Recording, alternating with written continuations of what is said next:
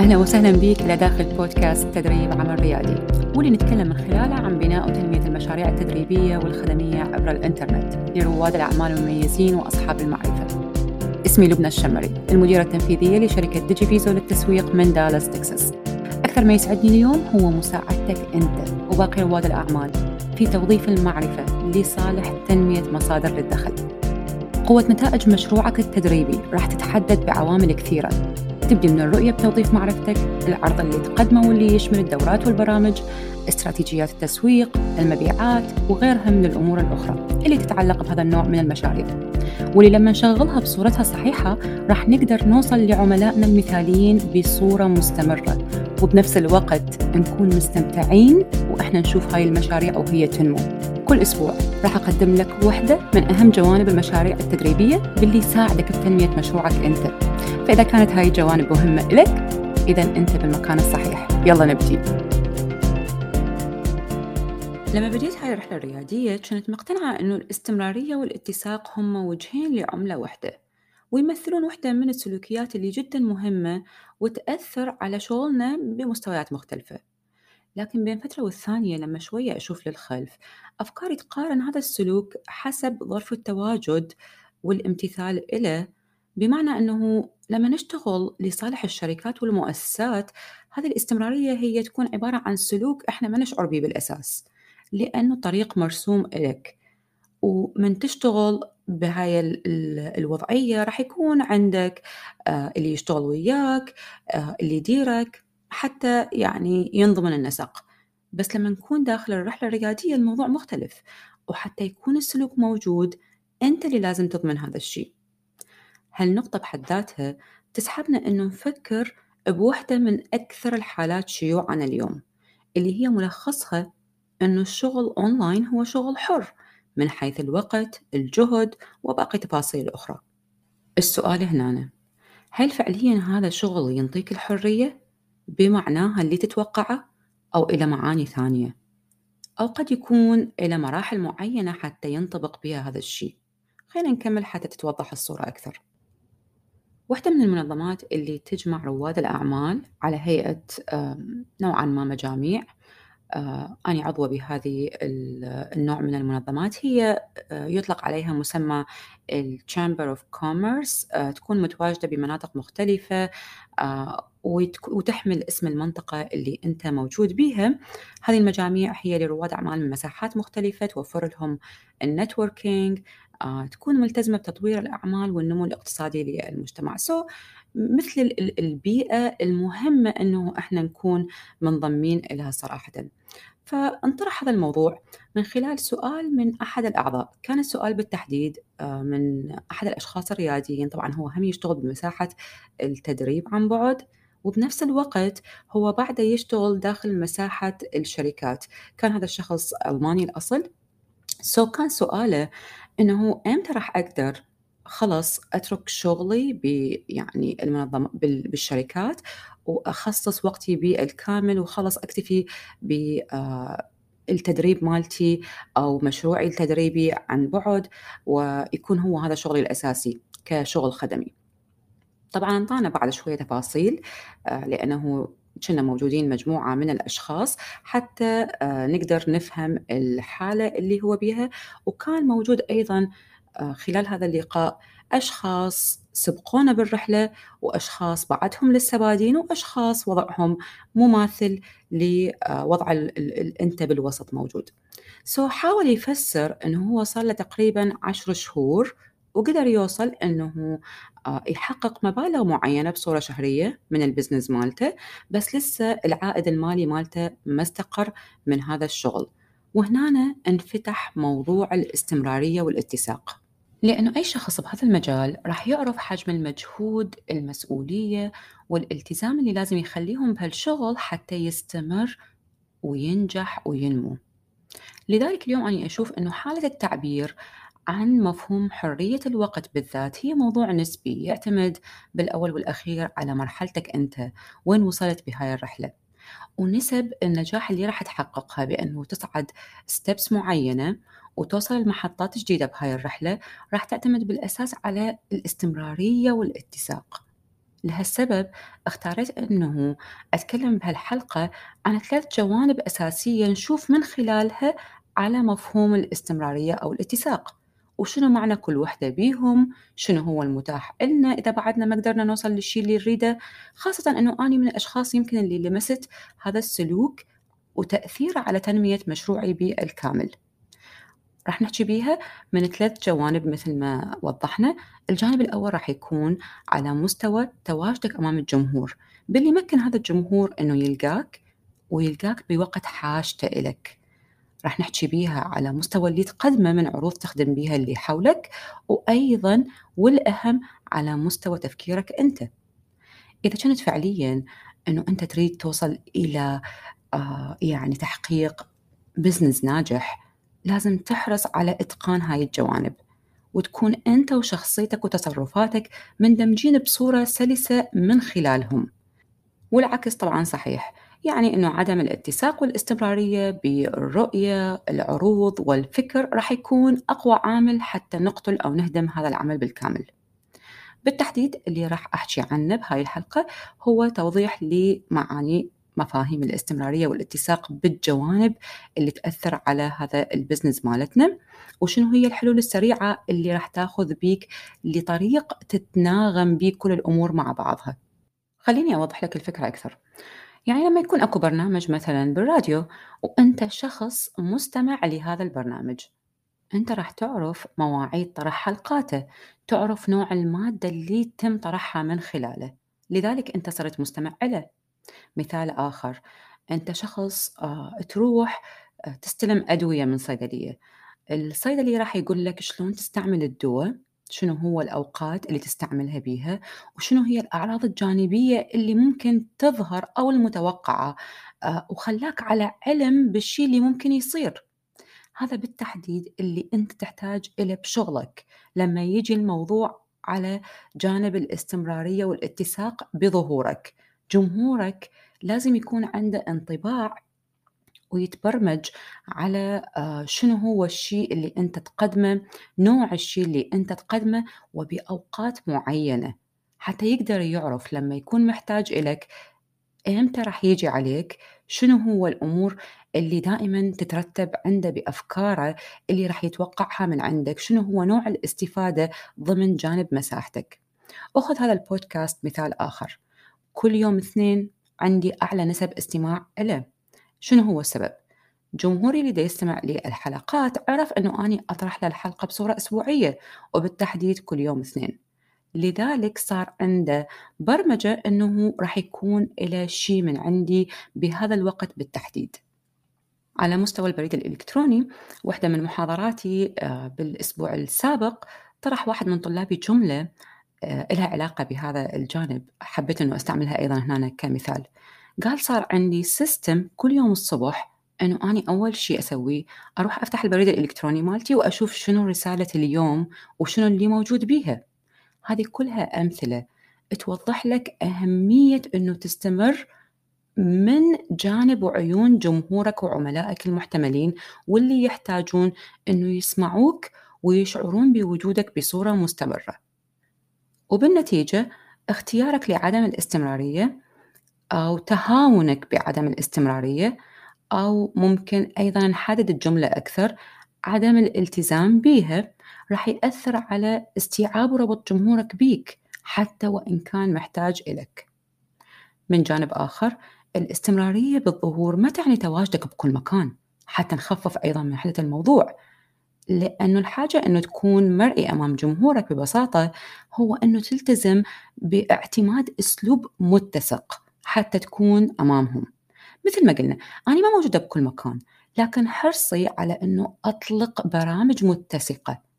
يعني حاولت يمكن خلال أول 2 أنه أطبق هذا المفهوم، لكن كان داخل مجاميع مغلقة على الفيسبوك.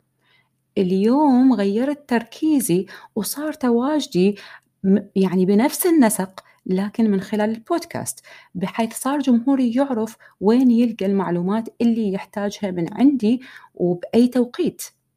البعض أيضاً يطبقون نفس الشيء من خلال اعتماد وسائل أخرى، مثل أنه يعني يقدمون حلقات أو برامج على اليوتيوب، أو مثلا يعتمدون مدونة أو إدارة مجاميع. وإذا نظرت للسوشيال ميديا من خلال هذا التوجه وبعدها صعب عليك مثلا أنه تبدي بودكاست أو يوتيوب، من الممكن أنه تطبق هذا السيستم أو النسق يعني باستعمال أبسط الوسائل بالفترة الأولى، وهم راح تنطيك يعني جزء كبير من الانطباع اللي أنت تحتاجه بهذا التوقيت. اطلع حلقة لايف كل أسبوع على حساب الانستغرام، أو اطلع مثلا سوي لهم برنامج معين بحلقات تقدم من خلالها يعني فائدة أو قيمة معينة للأشخاص، خليها ضمن نسق معين. أكيد توضحت الصورة هنا أكثر. هنا راح يكون سؤالي لك هو التالي، حتى نقدر أنه فعليا يعني نحسن هذا الجانب خلال هاي السنة. هل تقدر توصف طريقة وأسلوب تواجدك وظهورك بالمتسقة والمستمرة اليوم بشغلك؟ هل من الممكن لجمهورك أنه يكون على علم بكيفية أنه شلون راح يلقاك وشلون راح يلقى أي شيء يحتاجه من عندك بصورة نوعا ما تشبه الروتين ومبنية على أساس ثابت؟ إذا كانت إجابتك نعم، ممتاز، استمر.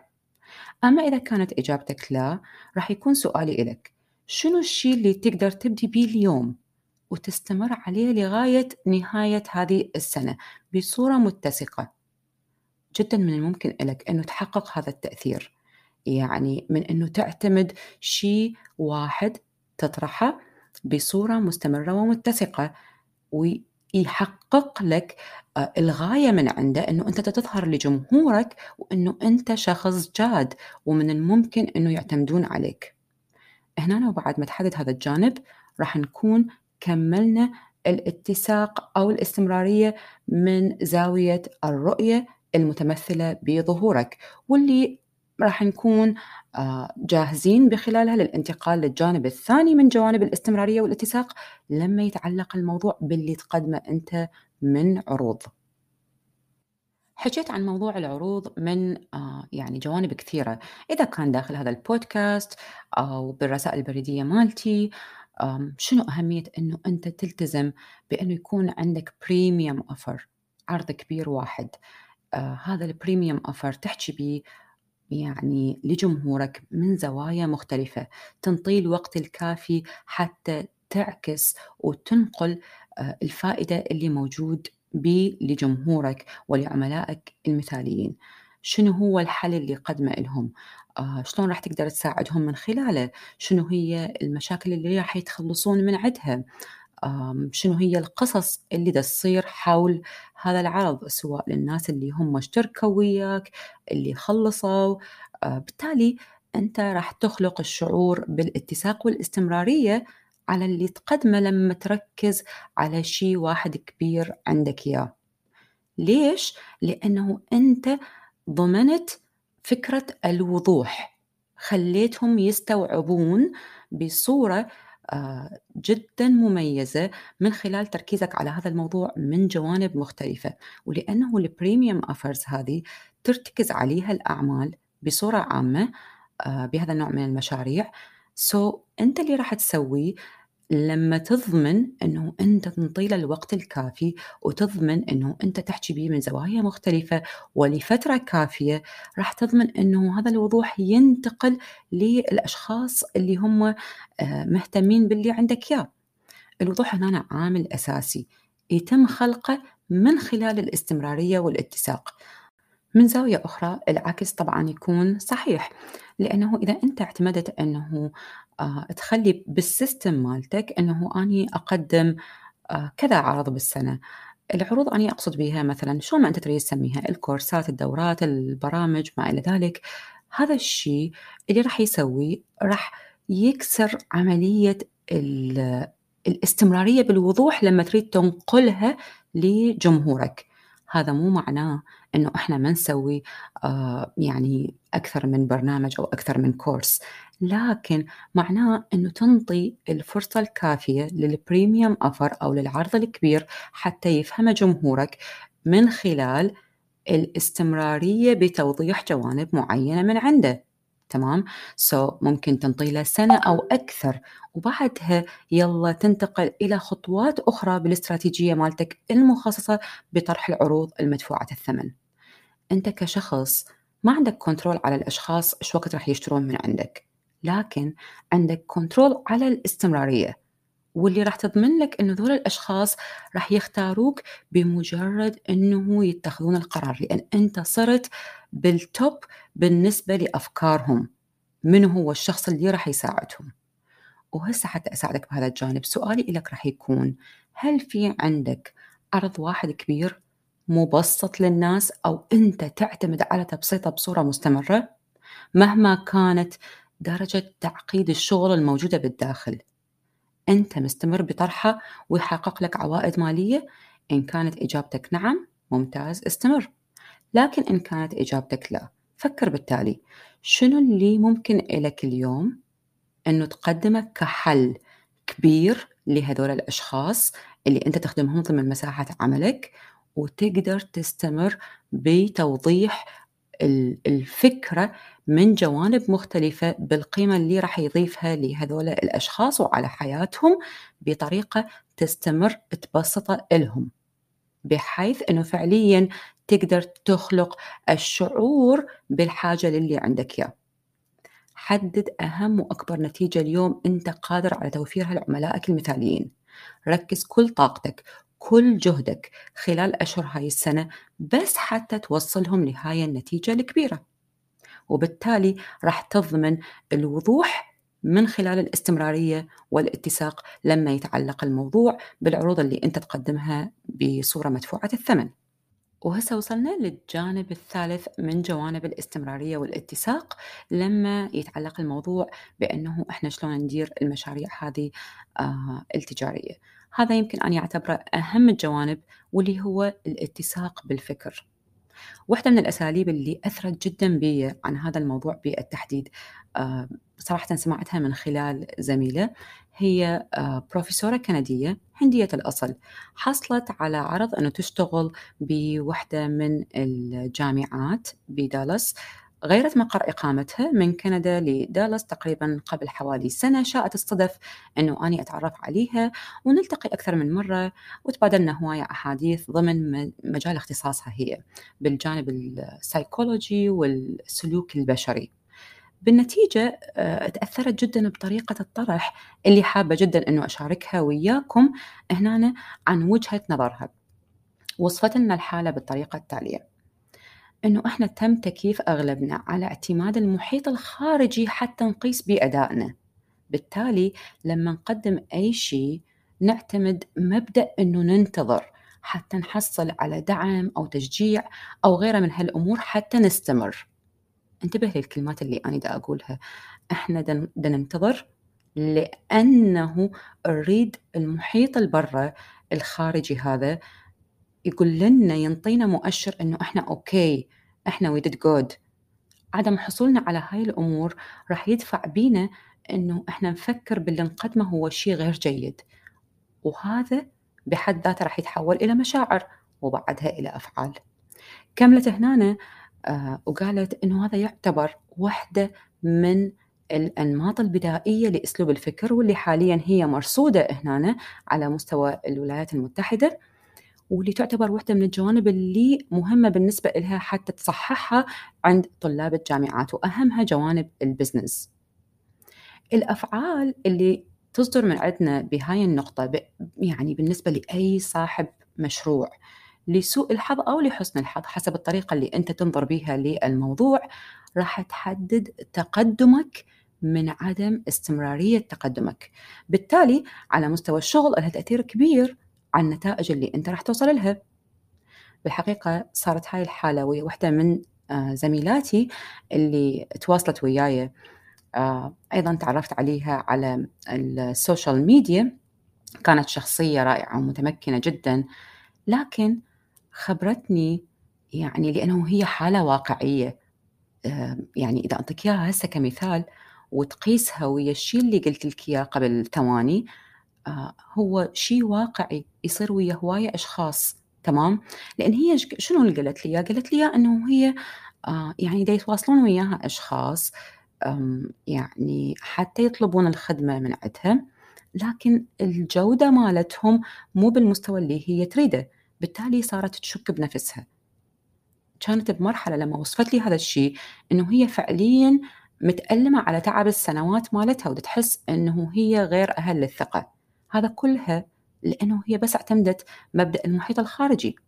بعد تقريباً فترة شهر ورا ما عدلنا شوية جوانب وبعض المسببات لوصول هذا النوع من الأشخاص إلها، خبرتني إنه قدرت تحصل على أول 5 عملاء يدفعوا لها مقابل لخدمتها premium offers، يعني premium pricing، يعني أسعار عالية.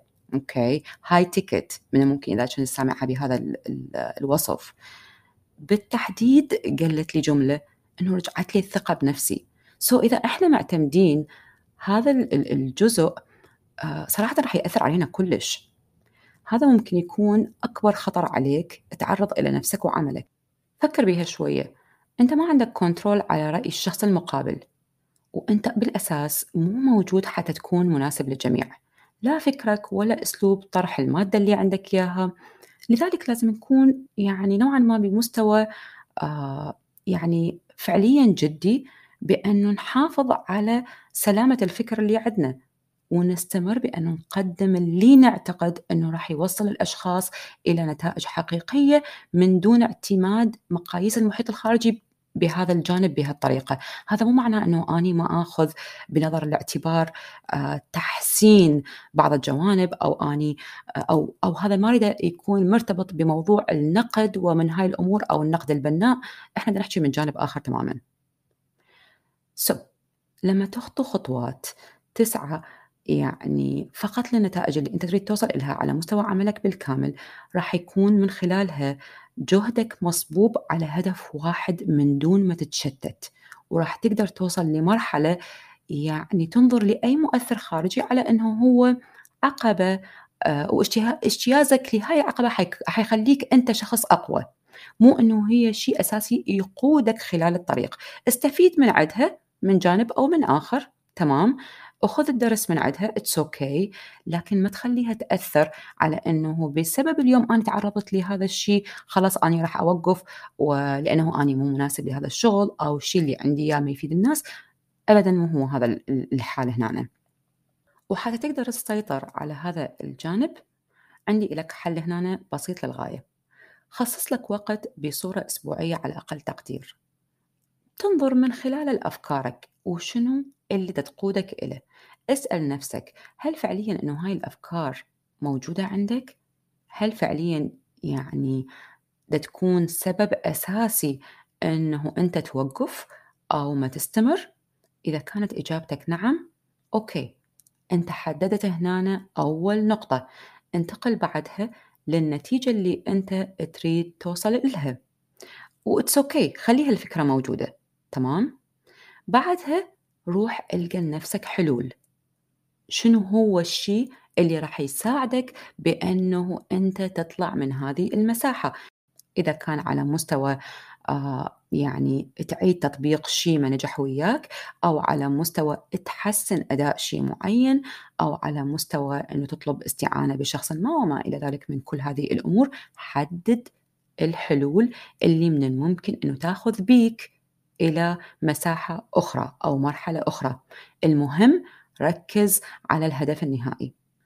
وهسه حتى نسوي ريكاب سريع للي تكلمنا عنه خلال هذه الحلقة فيما يتعلق بموضوع الاستمرارية والاتساق، واللي هي تمثل أحد أهم أسباب نجاحك. تكلمنا عن الاستمرارية والاتساق لما يتعلق الموضوع بتواجدك، ولما يتعلق الموضوع باللي تقدمه من عروض مدفوعة الثمن، ولما يتعلق الموضوع بأسلوب الفكر. أتمنى لك الاستفادة من هذه الحلقة، وانتظر من عندي حلقة الأسبوع القادم.